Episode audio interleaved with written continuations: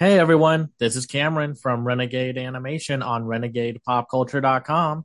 If you like what we do, please give us a like, a follow, a rating, and share us out on Apple Podcast or wherever you listen to us. We are everywhere. That way we can keep doing what we love, and that's talking about the winter 2023 anime season again. And now on with the show. What's going on, guys? Welcome to another episode of Renegade Animation on the Renegade Pop Culture Podcast Network. My name is Mike. I'll be your host this evening. Joining me, as always, is the animation guru himself, Cameron. Howdy, howdy. And we've got Teresa. Hey. And we have some unfinished business to take care of. This is part two of our winter 2023 anime season impressions. This time we've got the fantasy slash isekai shows and the others. But the good news is that the others are actually all kind of great. But before we get to dessert, we got to uh, start with probably the weakest one. Cameron, what am I talking about? For the fantasy isekai genre, we are going to start with Chilling in my 30s after getting fired from the Demon King army, which is about a man in his 30s who is, well, fired from the Demon King's army, finds refuge small town where he decides to live a carefree and healthy life. Well, we'll get to that in, in a moment. We also have Farming Life in Another World, which is about a guy who gets isekai into a fantasy world and decides to, instead of being the proud, brave adventurer, he's going to start his own farming community. The Fire Hunter, which is being written by the legendary Mamoru Oshii of Ghost in the Shell, Patlabor, and Urusei Yatsura, the uh, the original fame, about a world where humans combust in the very sight of fire, and we follow the journey of a young girl taking a loyal dog of a fire hunter back to the kingdom and all that entails.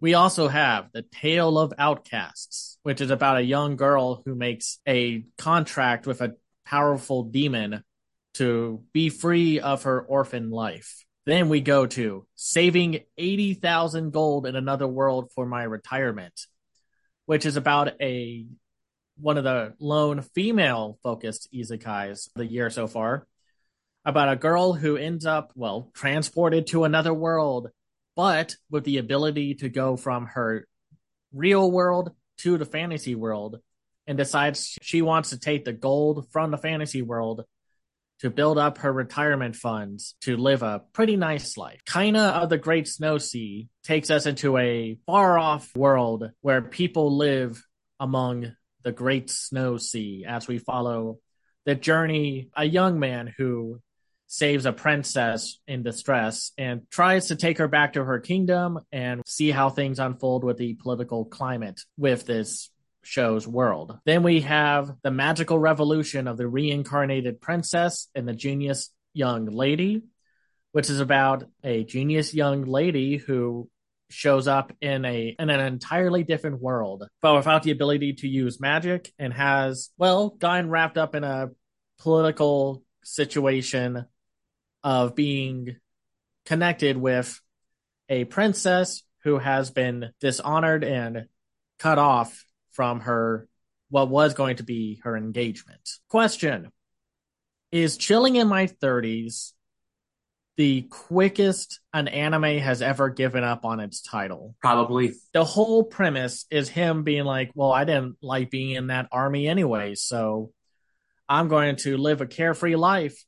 But 15 minutes in to the freaking first episode, he is then enrolled into a guild. He found out that he has powers, which is far different than what the demon lord said, which the demon lord said he had none. Then it just turns into another boilerplate fantasy anime. Why not just play with that concept of this guy doing like what we would all want to do if money wasn't a thing? Just create, chill, relax. And then of course it goes through that whole thing of like the demon lord army is finding out like, huh, maybe he was not a guy we should have fired because apparently he was the only one who could do a bunch of these things, which really makes you think how competent this demon lord army was. And it does that thing the 60s Star Trek did, where all the demons look like humans. Listen, Star Trek had an excuse. It was a small budget sci fi affair from back then. This show has no excuse. Oh, I just find it so boring. And it tries to have a sense of humor about itself. I don't hate the female lead in this show, but she very much comes off as a not a character. She's definitely more self reliant than other female characters, love interest for our lead in these kind of shows. But they definitely want people to fall in love with her, so they'll buy like whatever merchandise they print on her. Anyway, that's all I have to say about that show. I found her obnoxious. I don't want more of her. I did too. Like I say all this, but she's still one of the weakest female protagonists of any of these shows. And golly, that obnoxious Archer guy who then falls in love with our lead. Well, not in love, but just like big brother, little brother dynamic. And I don't know, Mike, what do you think? This one lost me pretty early on. I wasn't expecting much from this series just based on how you described it in our group chat, but I thought you were just exaggerating. I didn't realize that within like the first like 15 minutes, they would just completely abandon the premise based on the title. And then I kind of lost track of how many boob jokes or boob comments were that I had in my notes after that character's introduction. So yeah, this one's just a loser. Teresa, what did you think? I didn't hate it. I liked Daryl as a character. I was just like, this is a little ridiculous. He's good at all four powers. What a coincidence there. But I, you know, it's watchable except for the the boob thing. They really hammer it home that he's like, maybe I'll stay in this village because this girl has really nice rack. And I was like, really? It's going to be that simple? Um, but that's where we are. Other than that, I mean, I'm interested to know like how the heck did he end up in the demon army in the first place?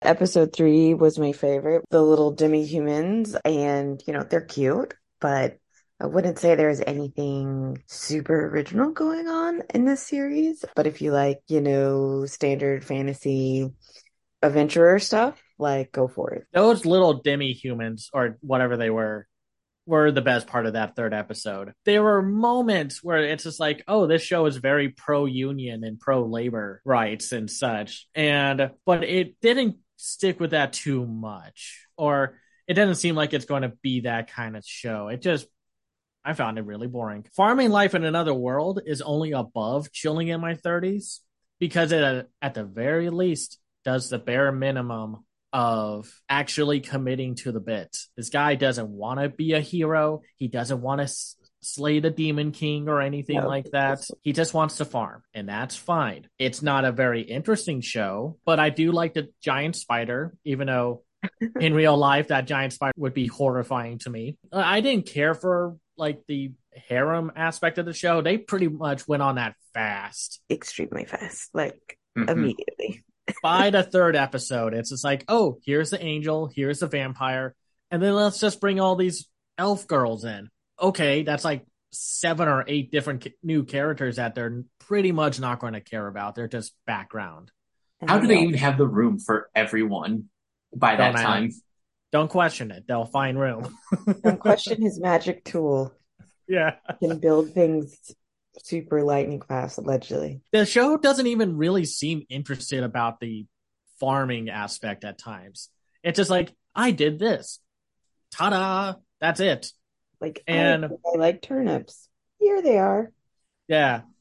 I did get a kick out of the slight like jab at fantasy tropes where the guy was just like, but elves are supposed to be gentle and innocent and frail. And the elves were like, I'm sorry, what? They really gave him a scolding, but of course that won't matter anymore. But it's just another isekai. And it's not really interested in the characters. I give it kudos for trying to have a slightly more comedic tone like the first time when the vampire girl gets ambushed by the spider and such, and just those dogs beat the tar out of her, and he's just like, no, no, no, no, wait, wait, wait. I am so detached of human contact. I need some contact, even though we know why the vampire actually looks like that. We know why. It's not a power thing, or they try to play it off as a power thing, but it's like, uh huh, sure. Sure, buddy. The Fire Hunter, biggest disappointment of the season. How do you have Mamoru Oshii adapting these novels into an anime with a pretty solid above average looking visual style that looks like something out of Science Saru, like from Inu-Oh, and you fill the void of what should have been a very interesting fantasy politically charged world because of how the humans, for some reason now, even looking at fire causes them to catch fire and such. The artificial fire from the monsters that fire hunters have to take down. How do you make that not interesting? Oh, you fill the void with a dense amount of dialogue. These characters needed to be quiet. I don't care about every little detail. You're not showing us these details. You're telling us. There were points where they're like, okay, so this is why you're here after my 12 page essay. Okay, good. We can get back to it. And here's how I got this catch up stain. And it's going to take about 30 pages of dialogue to get to that point. And then it's like, oh my God, shut up. And the animation gets considerably more sloppy even if it's a design choice, that's action beat from the second episode was really, really rough looking. Just yikes. It looked like someone taking like an icon from an adventure game and just dragging it around the screen. It looked unfinished. Like, we'll come back later and finish it. But we didn't. And it's here. what do you like, mean we couldn't oh, finish it? I was like, when the first, I don't remember which part it was in the first episode, but then when it was just like freeze frame, I was like, what? What happened? That happened a couple times in, I think, either the second or third episode where they did a bunch of still frames. I'm like, where did the budget go? The old Berserk series from the 90s did that, but there was like an execution to it. There was a reason for it, not counting the minuscule budget and trying to use that minuscule budget to adapt something as intensely detailed as Berserk. But here, there's no excuse. Something must have happened in production here because there's no excuse for the opening and the ending to look as good as they do. And then everything in between those parts looking like garbage at points. There are points where it looks like it, there was a little rotoscope being used. And at one point, I was just like, I'm losing interest. I don't care about these characters. There's too much dialogue, too much information being put onto the viewers. And then there were just points where it's like, oh yeah, this lady got off the train and she's going to get married. How that marriage goes, we'll never know. Well, it's like, well, maybe we would have known if you didn't take 15 minutes to explain how something works for the third or fifth time. This show drove me up a wall. I thought Onimai was going to be like the worst show I've seen this season, but this is right up there for an entirely different reason. And so many people are being really crummy towards people who do not like this show. Chill out, y'all. It's okay for people to not like the show. Teresa, what did you think? Yeah, this one kind of, I was like, I want to like this, but I'm extremely bored. Like, I like the world on paper, but even without the freeze frames, I'm like, this is so slow. Like, what's going on? And the juxtaposition of like the first episode with the village and then the guy, I'm like, well, who's this guy? And the threads weren't, I know they're trying to balance it out, and I'm sure the threads will come together a lot better. But in the very first episode, as like a pilot, I was like, I don't know this is like really tough sold to get me to episode two. And then episode two had more action. Great. I felt sorry for the brides on these like random trains and there's some action and I like the dogs, but I was like, there's something missing. And that's why I was saying it feels unfinished. It needs a good editor. And then it also needs like some better action scenes to make it an actual like fantasy. At first I was like, this is giving me kind of uh, you know, the animation can be different. It doesn't have to be, you know, super action, super smooth. And I like that it was different, but it just veered off to boring. And then I was just like, I'd, I'd rather skip. There's too much anime. I can't dedicate more time to this, but I wanted to like it. I liked it, like generally speaking, just from like the premise and I did enjoy the animation style, but this is not one I'd recommend anyone watching when they're too tired to pay attention because the dialogue is very exposition heavy and it's very dense material and they pretty much abuse tell don't show way too often. Given who wrote who wrote this series, I cannot think of a good excuse why this is very dense and not like we've seen novel adaptations turned into probably great anime before. There's no logical explanation why this one had to be not great. Well, I remember To Your Eternity was based off of a novel, and that turned out to be really good. I was just saying, honestly, it should be a helping them if it's based on a novel. It shouldn't turn out this way. They have everything ready for them. It's like I've heard that these books are dense, so that doesn't help a lot. It's like someone did not tell Oshii that, hey, this is way too much dialogue. And that's saying something. Mamoru Oshii is notorious for doing a lot of philosophical quandaries and just speeches of morality. And it detracts from the characters actually being characters. They're just there to help fill up the world building. I wanted to like this show. This probably had some of the best pedigree of any of the shows this season, especially with someone like Mamoru Oshii connected to it. But since Vlad Love was also a disaster from him, I don't know. The Tale of Outcasts, content warning, there is child abuse in the first episode. The Tales of Outcasts doesn't quite have a tone to call itself. There's this obvious dark fantasy, war torn backstory of humans and demons living among one another, but it's also intensely silly at points. And it doesn't quite earn either side. It's it's trying hard to be too mature with that first episode, and it's too silly to counterbalance the rather serious tone that a lot of the characters in the world are put into this show. And I also just don't like the design of the lead demon. Something about that triangular chin side of his face looks really weird. That's just me though. It also doesn't help that the Ancient Mage's Bride season two is coming out next season, and Sacrificial Princess and the King of Beasts is also coming out next season. So it doesn't quite help to be coming out around that same uh, period of time. But that's just me. Yeah, a show like this that is very tonally dissonant frustrates me a lot more than something like Ex-Arm, which is like, yeah, it's bad. We know why it's bad. Anyone with eyes can tell you why it's bad. But this is like, you have good ideas in there they're just not gelling. The first episode, it can be pretty hard to watch because any depictions of child abuse are not fun to watch. But then the second episode gets a little bit too silly to follow up what came before. And ultimately, tonal issues are the biggest problem with this because there's good things that the show has going for it. I do kind of like the backstory about the humans versus demons, how this almost comes across like like a, a, criticism of organized religion, especially the church, given the setting. It's just those tonal issues that make it really hard to follow. Also, why did it have to be a young girl?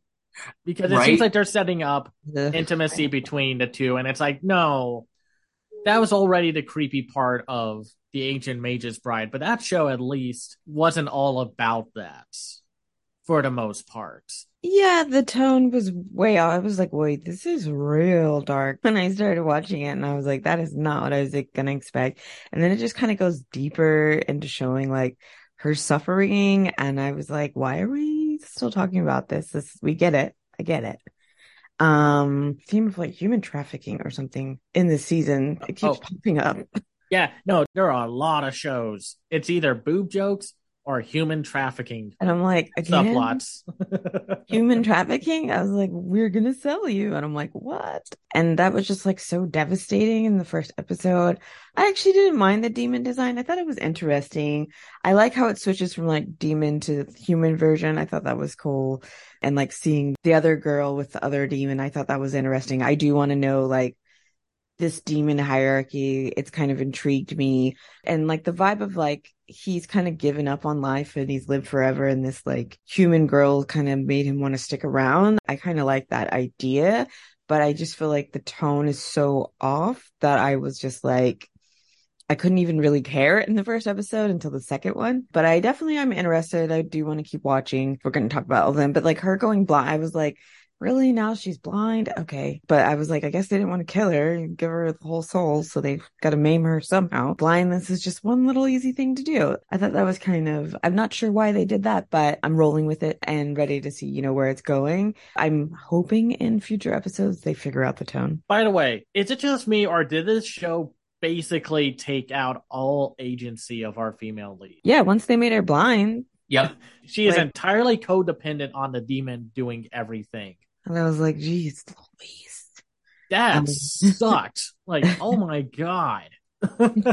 She's like, but I wanted to save you, and now we'll be together forever. And I was like, I guess you will be. why, why not just take one? If you're going to I know. Uh, t- take one eye or something. Why did that have to be two? Or take like I don't know, taste buds or something. Uh, who it's knows? Like put her in a wheelchair. I don't know. it's like, but no, she is entirely codependent, and that might actually make this show even worse than some of the other ones in this season. But golly, maybe there's just something I'm not seeing. Maybe it's a bad adaptation or something. But I don't know. Sometimes it's just execution of the plot or the source material. I, I don't know saving 80,000 gold in another world for my retirement. I give kudos to its premise that she's not entirely stuck in the fantasy world. She can go to and from. And I think there's a really cool hook with this show. I like the idea that she also doesn't want to be the savior or the hero. She just wants to make enough money to retire easily. You know, the most relatable thing to a certain age group right now. I think it's more of an execution thing because it seems like it, the second episode takes up a lot of time prepping the whole how do I use a gun? How do I use knives and such? And how do I open up a bank account? And then we get to the third episode and it goes to her meeting this royal family and then being like the thing that she needed because her the whole thing is kicked off because her entire family died. And that's sweet, but that kind of goes against the rest of what the show is trying to sell you. That it's this girl being like, ha ha ha, I'm going to make so much money. Teresa, what did you think? I thought it was pretty entertaining. I was like, this is unexpected. Like, after watching Chillin' in My Thirties, I was like, this is actually lighter. This is what I wanted. I thought she was hilarious. She's a schemer. I was looking at the comments on Crunchyroll. They're like, so she's a con artist. And I was like, yes. And I kind of like it. I do like that she kind of feels she was like, I'm totally taking advantage of this kingdom, but who cares? I need money. And she's definitely laser focused in what she wants to do. I thought the first episode was pretty cool, kind of introducing with the the lucky cat god and showing that she can go in between worlds. I thought that was a nice twist. I also like how the cat god he's like, I'll check on you later. Bye. And he just like ran off. And I was like, okay, maybe we'll see him later. I did not expect her to go look up mercenaries. That was interesting to teach her self defense. Um, but it does come back in episode three with her wielding around knives and talking about martial arts and playing it off. But I was like, okay. But I guess she looks innocent and she wants to be dangerous or something, playing up that angle that she looks younger than she actually is. She keeps claiming she's an adult. One wants to believe her. Um, so I thought that was kind of good running joke there. For an isekai, I liked it. I definitely would watch a couple more. Finally, a female lead, which is great. And, you know, it's pretty funny throughout. I was entertained. Yeah, like, I mean, I came off harsh, but I did enjoy watching it. And it's just like, I think some of the jokes fall really flat, especially when she meets the royal family and she's just like, whoa, that daughter's boobs are huge. And it's just like, okay. Uh, you can tell a guy wrote this female character, but yeah. God, really? Just seriously. And it's just like, how is she 13? it's like, oh, no, no, no, no, calling the police. No, bye. No, no, no, do not do that, anime. No, that's creepy. I know the main character's in high school, but that's creepy still. That is so creepy. That's not endearing. That's not charming. It like we talked about in the group chat saying like pull up that scene from Aladdin 3 where the whole like code red, code red, code red. Yeah, definitely the underwear selling. I was like, what? No. no. I really enjoyed this one. Episode three is like, could be the make or break point for some people, depending on how much they enjoyed the first two episodes, which is like really where they get to actually play around with the premise. And I do love our main character, Mitsuha. She just has a very fun personality. Once she figures out that she has this ability, it's just fun to see her like taking full advantage, studying everything she needs to know about the various worlds, teaching herself self-defense, all of that just so she has enough money to retire early, which is, like we said, probably the most relatable goal for any anime protagonist. I didn't hate episode three though. I actually was invested in learning a little bit more about her backstory. I was definitely not expecting that like all three of her, her parents and her brother were gone and that she was like completely by herself, but that does kind of color certain scenes we see of the brother in the two previous episodes. As far as like an isekai that actually tries to do something different. This one, I'd say, is a winner. I just think there are two shows that do it better. Fully commit to doing something better, but we'll get to those when we get to them. Kaina the Great Snow Sea. We've had a couple original anime this season come out, and I really like this one. It's definitely one of those like three episode build to like the actual point of like you'll you're either there for the ride or not kind of shows. But I think with this cool basically ice and snow themed Nausicaa of the Valley of the Winds kind of post apocalyptic world that they've crafted. It's really cool. I love that all these civilizations hang out on these trees. They're trying to harvest water, which is obviously a commodity and what have you. And it's Polygon Pictures, their CGI hasn't fully gotten better or worse, but I like how they handled the CGI in this one more than like some of their other work that they've put out recently. And I think just the world building is fascinating. And they don't try to cram so much into your face and actually let the characters breathe and actually be characters and actually form bonds and relationships and show that like the male lead was basically the only one who could hunt and do things while this group of elders were pretty much they couldn't leave their their homes within the trees. It reminds me of like a much less problematic version of Made in Abyss, if that makes sense. Because if you've seen that show, like you could say it's good, but you know, there's a lot of woof. This one's great. Say what you will about Polygon's CG, it's not always perfect, but all that aside, the world building I thought was really cool. This is one of like the few fantasy shows that we've seen that doesn't take place in a vaguely European setting. So that's nice and refreshing. I like the characters. I like their, their sense of community with like everyone involved. The action was really great and the music especially might be the biggest highlight of the season so far. This has a really great OST. If you're jonesing for like a very Ghibli-esque epic fantasy, you should definitely check this one out. I thought it was great. I thought the animation was amazing for what it was. And I just really like the mythology that they're really weaving in the three episodes. I really thought that, you know, the elders kind of passing it down and the like modern tools I thought was really interesting, kind of seeing where that was going. I definitely liked the imagery of like the sky versus the sea and the two civilizations.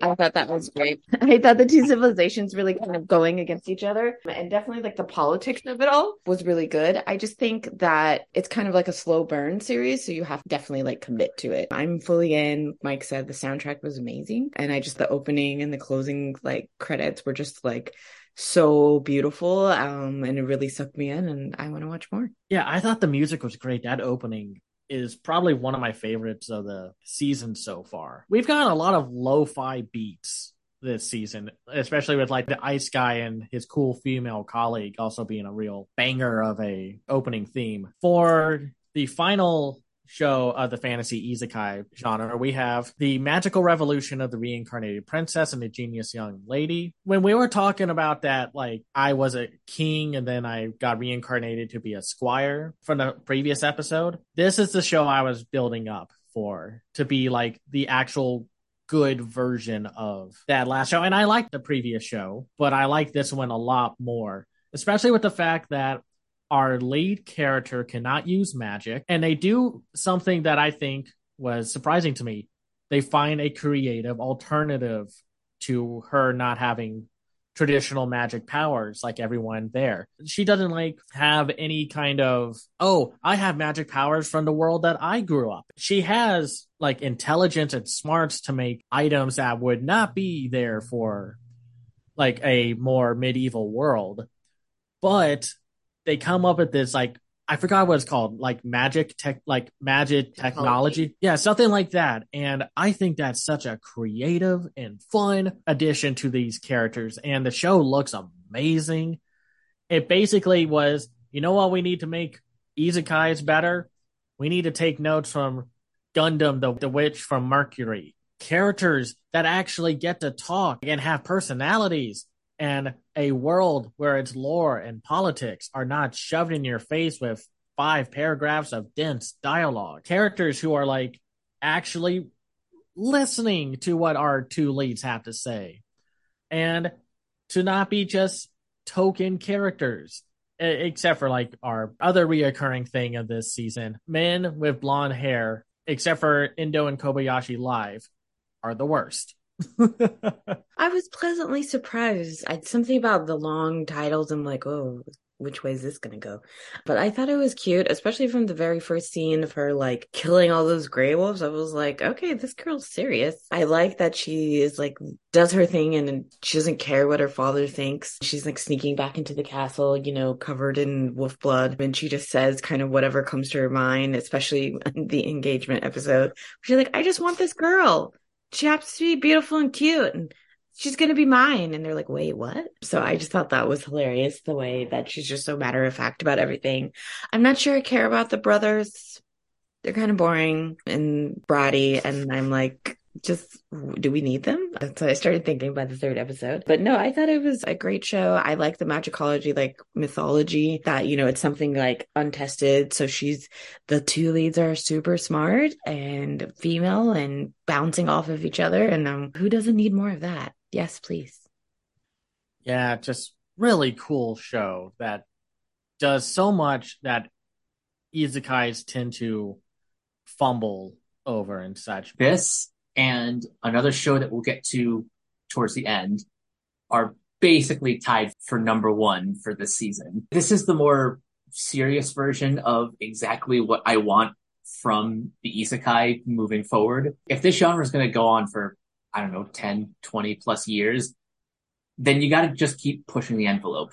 And in this case, what they do is you have our main lead, uh, Princess Anise, who basically is just a wrecking ball to this kingdom's like conservative ways. The fact that she's an, an out of the closet lesbian and she she has the memory of both her previous life and whoever she reincarnated into.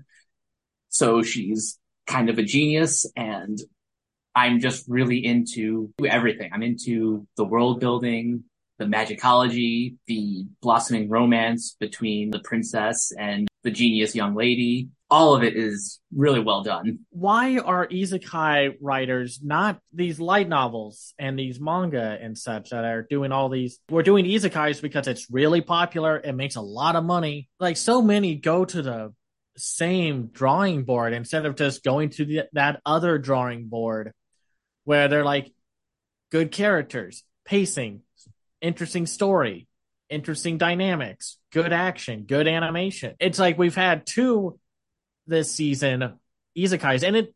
I think what helps is that this show, while obviously an isekai, they're not really hiding that fact, but it's never the focus. We don't get like that glimpse of like, oh, I got hit by a truck or I died alone in a hospital room. We don't know what happened. Or, you know, I fell down the stairs and died somehow. I mean, I'm sorry, that sounds terrible making fun of that, but it's like when you watch as many isekais as we have and as the whole anime community has, it's not when they get transported, it's how. But yeah, very cool show. It's like the same energy I had and excitement I had when I watched Gundam The Witch from Mercury from last season. Same. So now we go on to other. This is our category of shows that had genres that did not fit into these other ones, even though this whole season has been kind of a hot mess. There is an isekai in here, but I'm going to die on a hill and say why it's not really an isekai. We have Sugar Apple Fairy Tale. Content warning, its topics and themes of slavery about a sugar artist who is going through this kingdom and has a warrior fairy that may or may not fall in love with each other. And then we have Ippon again, which is our one sole sports anime this season, which is really odd. You think we would have at least two or three, which this show focuses on like a coming of age, slice of life, like collection of girls who join a judo club at their high school and then also sign up to compete in the national. We then also have another original anime this season, Revenger, which is being written by Renji Oki and famous writer Gen Urobuchi, who did a ton of stuff. Just look up his work about a ex samurai, or in this case, a Ronin, who ends up teaming up with a bunch of well specialized hit men or individuals to do the things that the government will not do because some of the bad things that are happening are because of the government and are paid money to like hey take care of this one person or this person that just happened to be connected to the backstory of our main lead or just something that's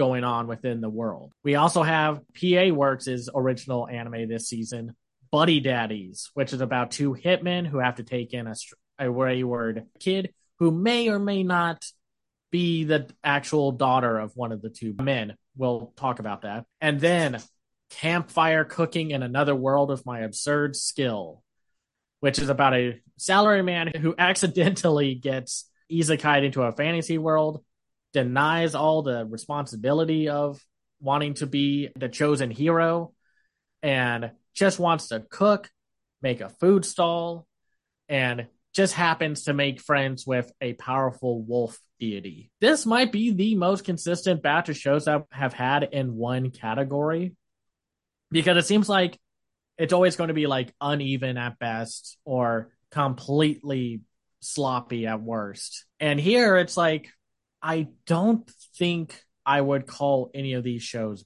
bad. No. At least Sugar Apple Fairy Tale would be the one that has to be the most careful with how it approaches its subject matter because it is a show, it's another fantasy show, which stop with the whole slavery angle fantasy shows. We've had this like so many times over these two decades or so, and it's not handled well at all. But here it leans into the uncomfortable aspect of the dynamic of our two leads. She's trying to come off like, but I'm a good person. I'm going to free you after all this is done. And the fairy that is connected to her, it's like, yeah, just because you consider yourself a good person doesn't mean you still didn't just buy me as a slave. It's interesting because you look at this, the title again, Sugar Apple Fairy Tale. This sounds like a strawberry shortcake spinoff. It's a show that's intensely interested in focusing on character dynamics and how humans treat fairies and how fairies look at humans and such. It's really compelling. I was assuming this was going to be a pun intended, cloyingly sweet show. It could have easily been that, but instead it's more of a dark fantasy show than like the dark fantasy shows of this season. Yeah, definitely by the title, I was like, wait, what's going on? They're pulling off fairy wings and torturing them. That's not what I thought was going to happen, especially with the opening scene with the mom. I know she kind of hints at it, but she's like, we make beautiful, like sugar candy and always be nice to fairies. And I then it just totally switches. And I was like, what the heck? Is going on in this world. My favorite character is the warrior fairy. The lead girl, she did come around to me. She's a little whiny, but she is an orphan right now. So, like, I get it. She wants to live up to her mom's, like, skill. That guy, Jonas, sucks a lot and he's very obnoxious from the first time we see him basically saying, Don't leave, marry me so I can control you. And I was like, What? That guy. And she leaves him, and I was like, Good, this girl's great. She wants to go for her, you know, dreams. And then he follows her like a stalker. Like, what's with that? And it only gets worse from there. But you need an antagonist, and I get it. I like seeing the different kind of fairies. I thought that was really interesting. It reminded me of Fairy Gone, which I watched Hulu. It's like four years old now. So I like fairy stories and kind of using fairies in kind of war and things like that. As Cameron said, it explores the you're owning something that's alive. You need to like be honest with yourself about it. She's a little silly about refusing to get orders, even if she's going to die. I thought that was a little ridiculous in episode three, but emotionally for her character. It makes sense. So yeah, I thought it was really cute. The animation was excellent and it has very good plotting, which I did not expect. Yeah, it's really interesting how this show could have just been super sweet, but it's actually treating its audience with more respect than most adult oriented films and shows. And it's a again a show called Sugar Apple Fairy Tale. I'm not going to get over that. And the animation is great and JC staff obviously had either a good production pipeline or good resources because it looks really lovely. And that's yeah. kind of needed, especially when like making those little sugar sculpture things mm-hmm. are like a big piece of it and all that jazz. But yeah, Jonas is the worst. And no, we're not talking about the Jonas brothers. Jonas, the quote unquote nice guy TM, is the worst. like you two, when I saw the title Sugar Apple Fairy Tale, and I thought this was going to be something a lot sweeter, but you know what they say you shouldn't judge a book by its cover.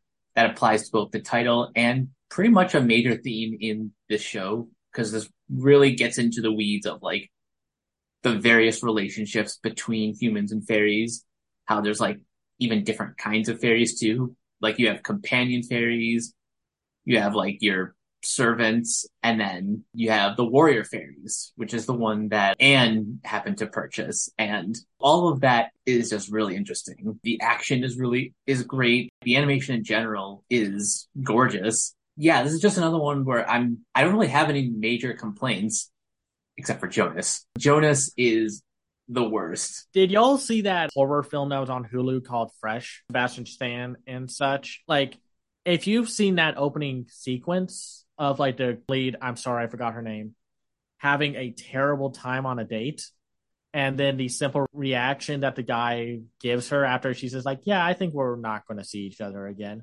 That's Jonas in a nutshell. I seriously thought like the most we would see him is in episode one but then he comes back in episode two, and something I wrote in the chat is like, every time I think he gets better, he gets like three times worse. It's like, I love you. I don't. Well, I'm going to let you die. Bye. Oh, Lord. So oh, abrupt.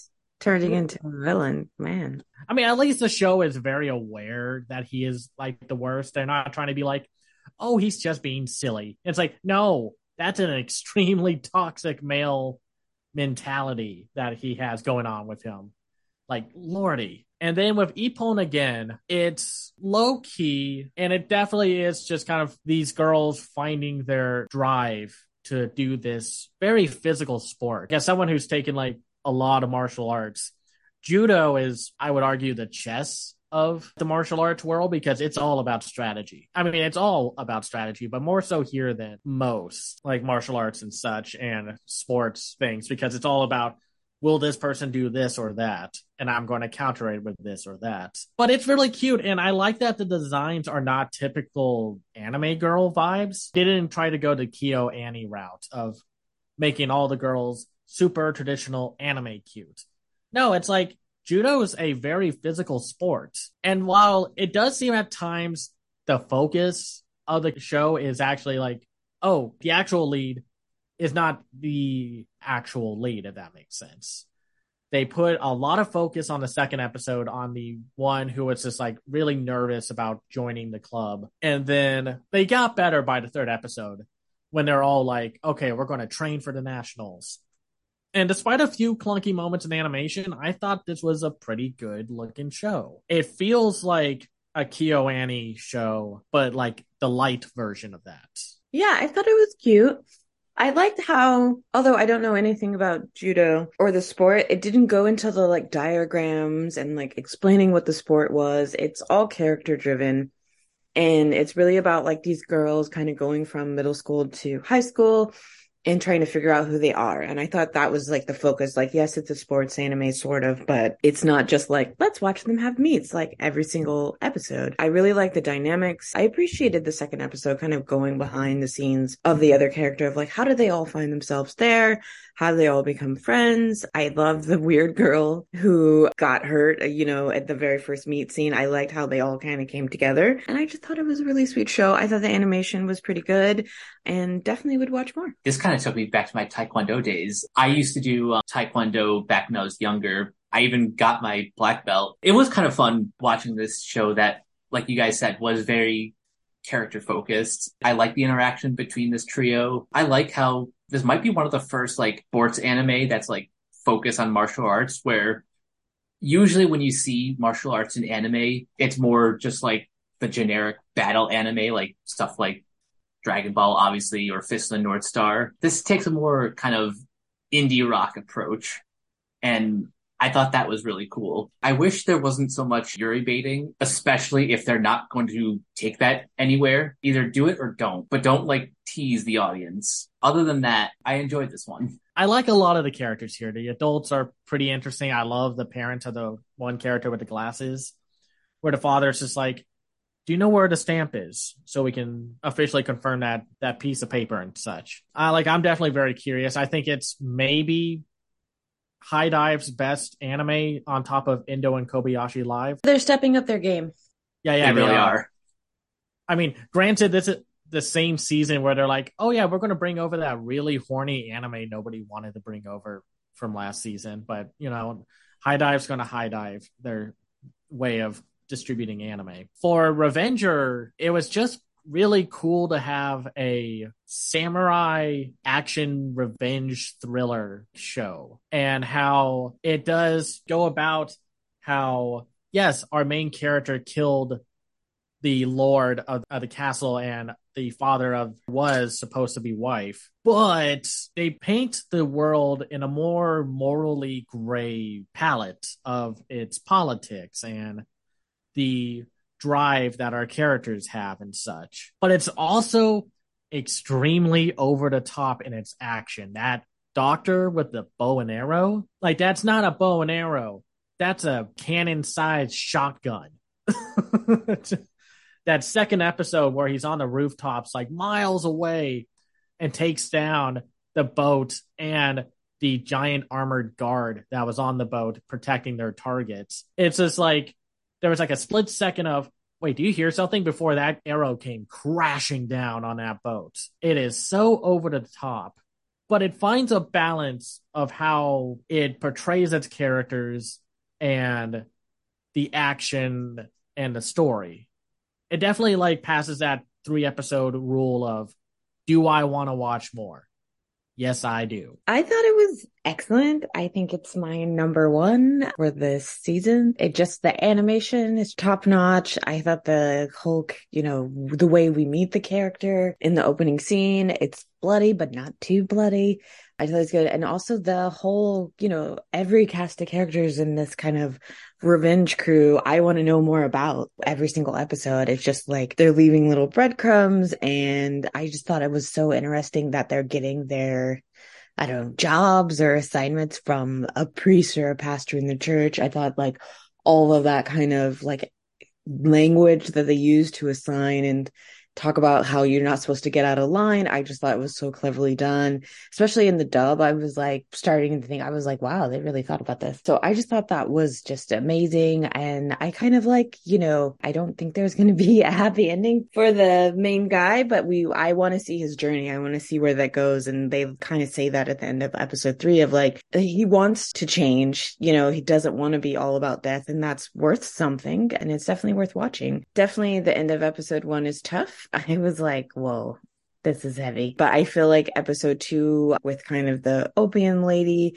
and that kind of like case within the episode, really kind of help shift kind of where the show is going. And then episode three kind of brings in the politics of the world and everything. And I just was thoroughly hooked. I love it and I want to watch more. So this is not my number one, but I don't think there's any other anime that's like specifically made for my tastes like I'm a big sucker for period pieces and action thrillers and like the premise behind this group of they call themselves the like Revengers reminds me a lot of I don't know if anyone saw Akame ga Kill. Basically the idea is they're mercenaries, but they're basically selling revenge to people through these like gold coins that they bite into. And like the deeper the bite, the more they desire that revenge. And I think that's a pretty cool idea. The first episode is very centered on our main Ronin who killed his his father-in-law under as we learn very false pretenses. And there's a lot of drama surrounding that, but like Cameron said, this has some over the top action. It's really well done. The animation is great. The world building in like the later episodes is really fascinating. And I really like the mystery surrounding Yuen, who's like the leader of the Revengers. We don't really know what his deal is, but I'm very, very curious to learn more as this series progresses. Well, it's interesting because he has like the Virgin Mary on his back, and it's like, okay. And the clientele that he caters towards is obviously like very European religious in tone. And yet the way he kills people, don't get me wrong, it's a creative way to kill people with like a thing of gold leaf. Cause I'm sure that would suck as it just like clamps onto your face and suffocates you. But it's basically a deadlier version of those memes or gifs that you see of like a baby crying or a cat standing there and someone just throws a slice of cheese at it Anyway, Buddy Daddies, probably one of the more like, I'm not going to say it's controversial. It's just like a lot of people probably went into this show thinking it was just going to be a Spy X family clone. It's an original show, so it has no manga to pull from. So this isn't a case like how after Fist of the North Star happened, there were like various other shows or like Baki and such, where they had a lot of shows that were very similar. Here, there's a different enough dynamic and a backstory for everyone. It differentiates itself enough by a very wide margin that the comparison falls flat at least to me. I do get a huge kick out of that first episode where they're taking down that jewel smuggler and one of the guys gets a call from like I guess yeah the daycare center or like the school that the little kid is in, and they're like, "Can you take your daughter home? She has a cold." And he's like, "Oh yeah, sure, we'll be down there shortly." And he looks over at his friend. It's like, "I thought you said she looked fine when you dropped her off at school today." And the guy's like, "Huh, she was having a runny nose though." And they start bickering like an actual couple would. And then the jewel smuggler's like, hey, maybe I don't need to be here while y'all work this out. And then he just gets shot. And then they just go pick up the girl. And the little girl is adorable. She's like the first adorable anime kid that has a lot more going on to her backstory than I think people were assuming. Because I saw a lot of people say, like, golly, she is annoying. And I'm not sh- saying that the backstory justifies all that, but there's something at play with her naivete and innocence when she's with our two killers. I thought it was adorable. I loved their banter and their bickering. I thought they were great foils to each other and really like the one guy is just really into like cooking and kind of being the homemaker and the other guy is very like slacker kind of just let me do my job and then let me sleep. And i just like how they both kind of come together around this adorable little girl. I like that they both have baggage and it kind of you're peeling the onions of those layers through the episode so it's not all completely cutesy. I mean they are assassins something had to happen for them to get into that line of work. So I really like how that's kind of slowly being revealed over the episodes. I also just like how like the girl is kind of seen it all and you know gone through things. She didn't have the best mom but she kind of brings a lightness of just being in the moment and being present and i think that both those characters need that. So i just thought it was wonderful and i thought the animation was really good. It mixes the humor and the kind of darkness in the right way. I think that it doesn't have the tone problem that a tale of outcast has. It could have gone horribly wrong, but I think they did a pretty good job. The action is quite good. I mean, granted, this is PA Works, and their show last season was Akiba Maid Wars show. So if you're down for good John Wick style gunplay, it's here, but with a more comedic edge. I love that second episode where they're trying to take down that one guy, and the daughter happens to be inside the house at the same time. And they get saved by the more cold and calculated of the two hitmen. And it ends with the, the blonde one picking him up while he's still headshotting all the bad guys. Like it's really funny, and the expressions on the girl are great. I'm sure they're doing it for the internet meme stuff because you could use a lot of these reaction images from all these characters. And yeah, it finds a way to balance the tone of everything. I never thought I needed to see Big Daddy meets Kiss Kiss Bang Bang, but that's exactly how I would describe the show. I love the dynamic between Kazuki and Rei. Kazuki is the more bubbly, upbeat assassin, while Rei is like the very deadpan, man of few words, just wants to do his job and just slack off at home which makes them the perfect parents for a four-year-old who they just happen to stumble upon on one of their missions. Everything about this is just really well done. And it's just a great example of those like found family stories where clearly this child is going to spark some sort of change for both these characters for the better. I really like how by the end of episode three, we actually get to see them start to become like a real family. That's very satisfying for both the girl once we learn a little bit more about her mother and why she is on her own. And then we learn more about Rei's background and why he is kind of a stick in the mud. This is definitely a hit. I can see why people are either enjoying this one or or would potentially enjoy it. Again, it's PA works and I feel like I'm starting to come around to them being maybe my favorite studio in animation, like at least in the anime industry. Because they find these ideas that sound really abstract and weird and then make them work. And they usually do mostly original work. And that's so tough to do. But just like our trio of two hitmen and a kid, they make it work. I love that scene when they come back from getting some details and information of like the mother and their soon to be like next target. And they show actual like worry and concern for like, where's the kid? Where's the kid? And of course, Miri, the kid, is just like, you guys have to find me first. And they're just like, oh my God. just like, about to have like a blood vessel pop in their head or something like that. And the slow build of reveals and mystery, like I want to know who that assassin was who took over the job in the second episode. Because it feels like we are going to find out who he is. I think he's connected to Rei, at least from what the backstory we've seen of Rei for now. Listen, I get Rei, man. All I want to do sometimes is just get back from work and play video games and I think they have like a PlayStation 5. I think so. I should know. I have a PlayStation 5. And I want to know about everyone else.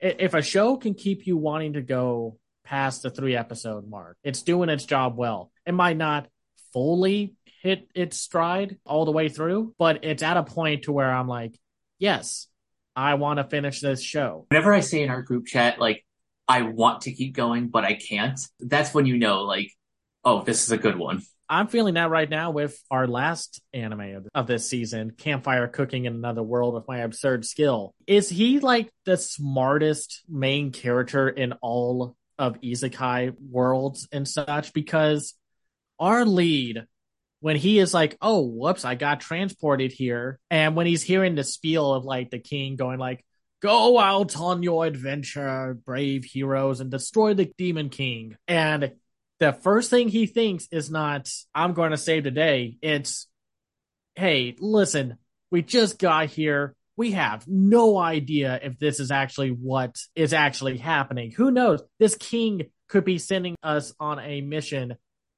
and he could be the actual demon king and such. He actually questioned the patriarchy and just says, like, you know what? I'm fine. Y'all can go and die and whatever fighting demons. I'm gonna go chill. I don't consider it an isekai because it's not really focused on the power fantasy aspects of it. And it, yes, he was from another world. He got transported to this fantasy world. But his main powers are not, I'm stronger than God. His power is, I have Sugoi Mart, Amazon, or whatever at my beck and call, and I can order food items from my world to hear, which also begs the question how good the food was in this fantasy world where everyone's like, I've never eaten anything like this. Does salt not exist in this world? Does nobody flavor their food? I just found that part so funny because then you find out that, like, in the third episode, salt and ground pepper go for like an immense amount of money. It makes you think about the world in a fun way, which is reverse of like other fantasy shows where it's like, well, wait a minute, that doesn't quite make a lot of sense. The show just keeps to its premise. He cooks using food items and stoves from his world and makes amazing food enough to tame a powerful wolf god. The wolf god so far has done mostly all the fighting and such, but he's not doing it because like you are the chosen one you are my equal. It's just like, hey, that steak you made was really good.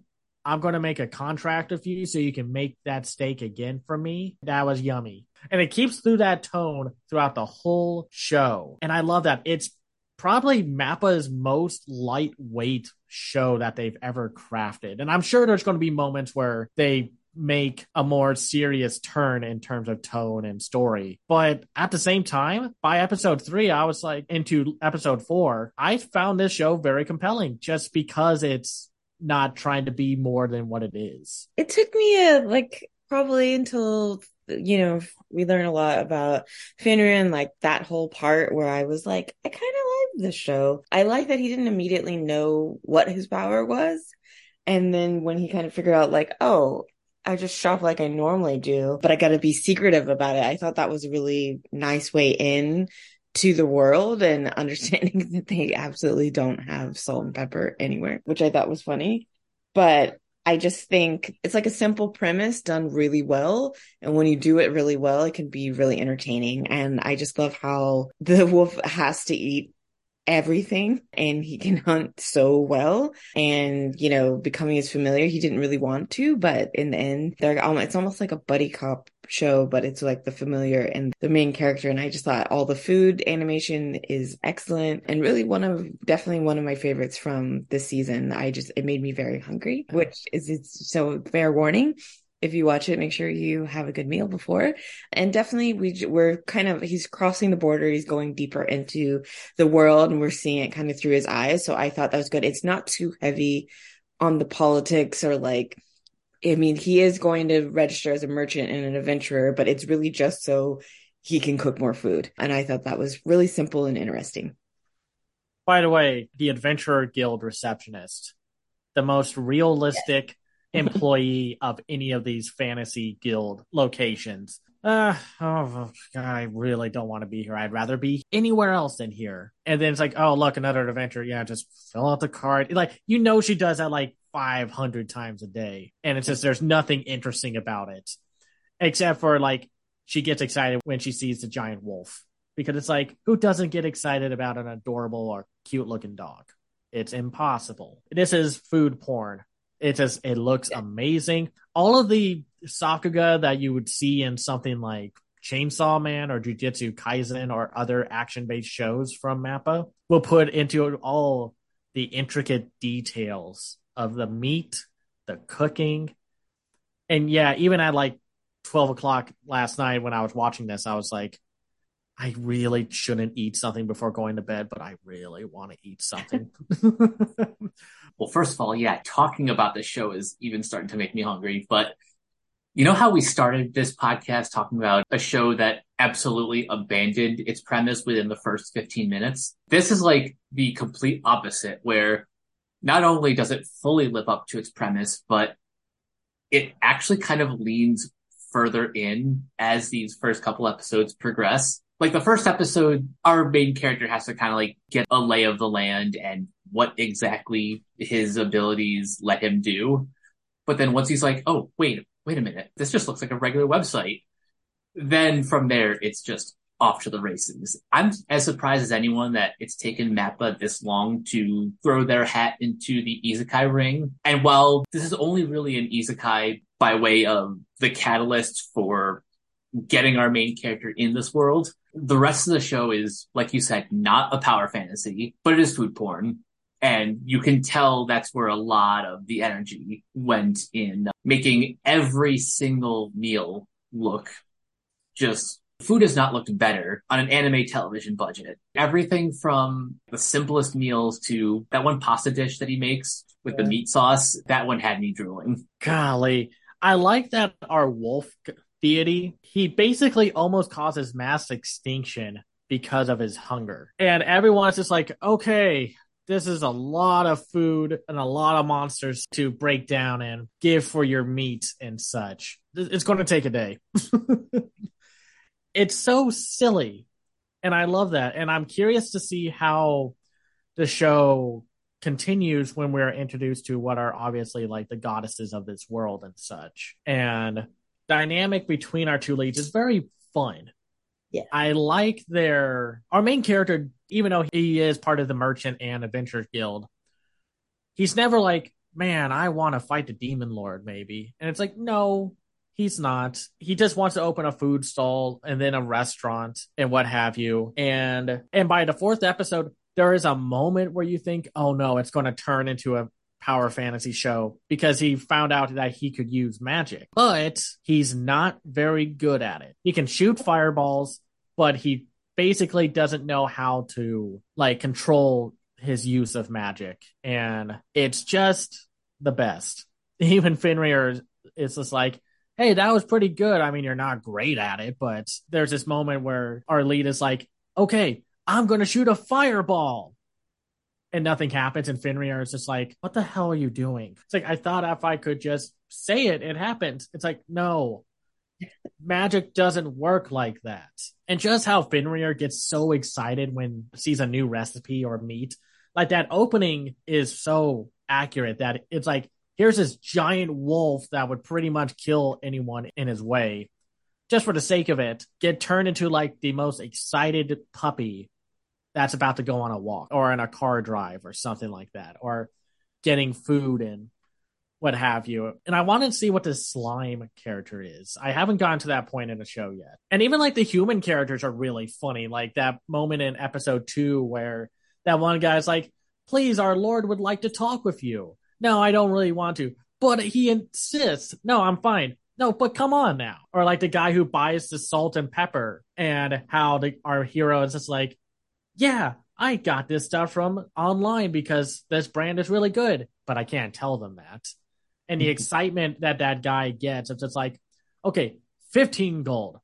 No, 16, 17, but I can't do anymore. This is why I like anime. This show represents why I like and how good of it it can be. That wraps up our look at the new anime winter 2023. I think overall we did balance out the good and the bad terribly because a lot of the good stuff was here in this episode. I think a common trend that happened this season, besides some of the weird story plot points that kept coming up and like all the boob jokes, I think the anime season is starting to slowly actually crumble because on top of that whole incident of Netflix and Wit Studios making a short that got assistance from an AI that did the backgrounds, there's just a shortage of people. People don't want to work. And it's like, people don't want to work in the anime industry because it pays badly and y'all force a ton of work onto these people. Mappa can open another studio to to hire 500 animators, but that's still not going to change much if they don't lighten their workload. Same with all these other studios. Like so many shows got delayed by either like a few days or a week or indefinitely because of the pandemic. And the fact that they are now showing signs of struggling, like to get people to animate, is not a good sign of the health of the industry. Even some shows that were supposed to appear in the spring season got pushed to the summer season because of it. As much as I love a lot of these shows, I would have been fine if like half of them weren't adapted at this point in time. They have to pay their people better and lighten the workload, even though the demand for anime is big. But could you imagine if like any other entertainment or animation industry did what anime did, there would be no one left. There would be lawsuits out the wazoo of like bad working conditions. And there's already like the open secret that the anime industry, unless you're like a few specific studios, have really bad working conditions. I don't know. It does seem like everyone is starting to notice that something is up with the industry. We're at that point now where if something doesn't change, we could be seeing the end of the industry in like single digit years. This is a constant problem. I think it's not just anime. I think the streamers are having the problem. They're canceling stuff saying, oh, no one watched, but they're not giving anyone a chance to actually watch it. And then saying they don't have enough money to do all the shows they want to do because they're just not planning it out. And I know it's based on money because the more shows you have, the more potential for revenue. But then you end up not paying anyone any money to make that happen. And we're seeing the result of, you know, shows getting pushed. And yes, COVID kind of kicked it off. I feel like COVID kind of just made it more obvious how badly they were probably paying everyone because when they finally stopped and looked around they were like oh shit so i think that's part of it i also think you know we're probably feeling a lot of growing pains at least on our side with the, especially with the whole dubbing thing i don't even want to get into that there's only basically two networks now, that's always going to make things kind of crazy. So we just have to wait and see. I still want to support the industry, but it's also hard. I want to support the industry by watching these shows, but I also want the industry to start freaking paying its people what they're owed and what they're due, what they're worth. But it's tough because I can't do anything about that on an individual level. What we need to happen is, of course, unions and either yes. a lawsuit that scares the industry into being better or cripples the industry so we can build it back up to actual good working conditions and stuff where we need to do better. So hopefully this doesn't continue on through this year where everything crumbles so hard. But the industry only has itself to blame if it crumbles to the ground. Not the animators, writers, and composers, the people who actually work on the shows, but like the committees and the higher ups and such. It's the people at up top that are pretty much solely responsible for the inevitable collapse of the industry. But to go back to a more positive topic, what were y'all's top five for this season?